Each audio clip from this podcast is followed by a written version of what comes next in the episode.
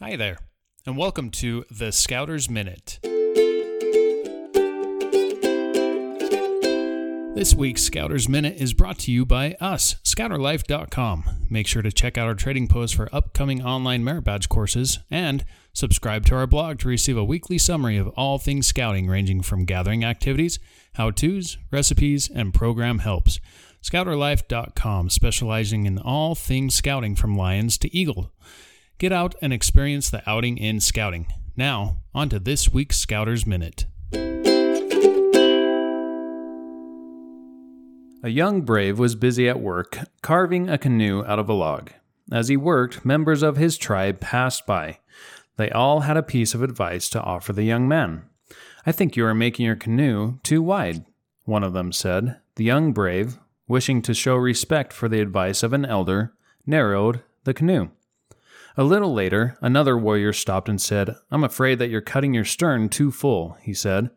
Again, the young brave listened to the advice of the elder and cut down the stern.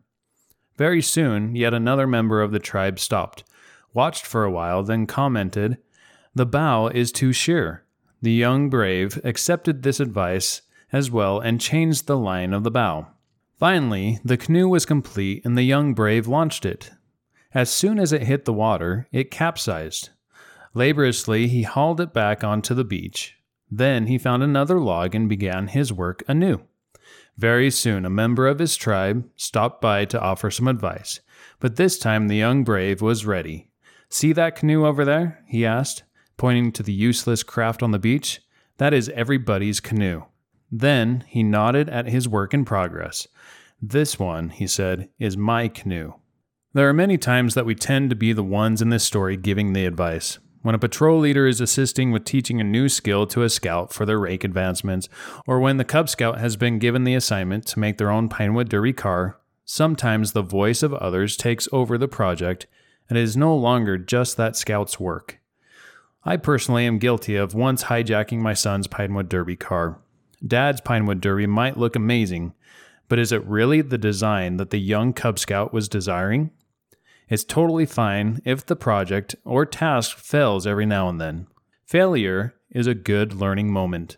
When I was a young scout, we had the best scoutmaster, Mr. Davis. What made him great was his ability to teach.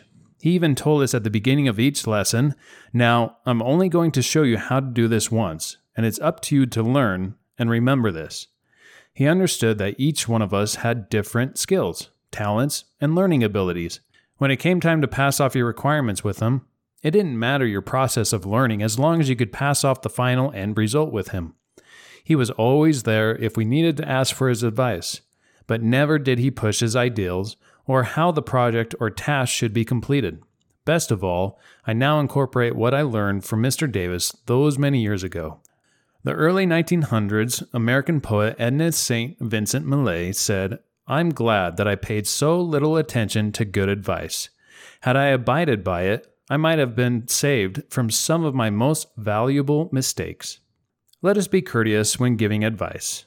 Like the young brave in the story, they may take your advice out of respect, but in the long run, your ideas may not be the most beneficial for the one that you're giving the advice to.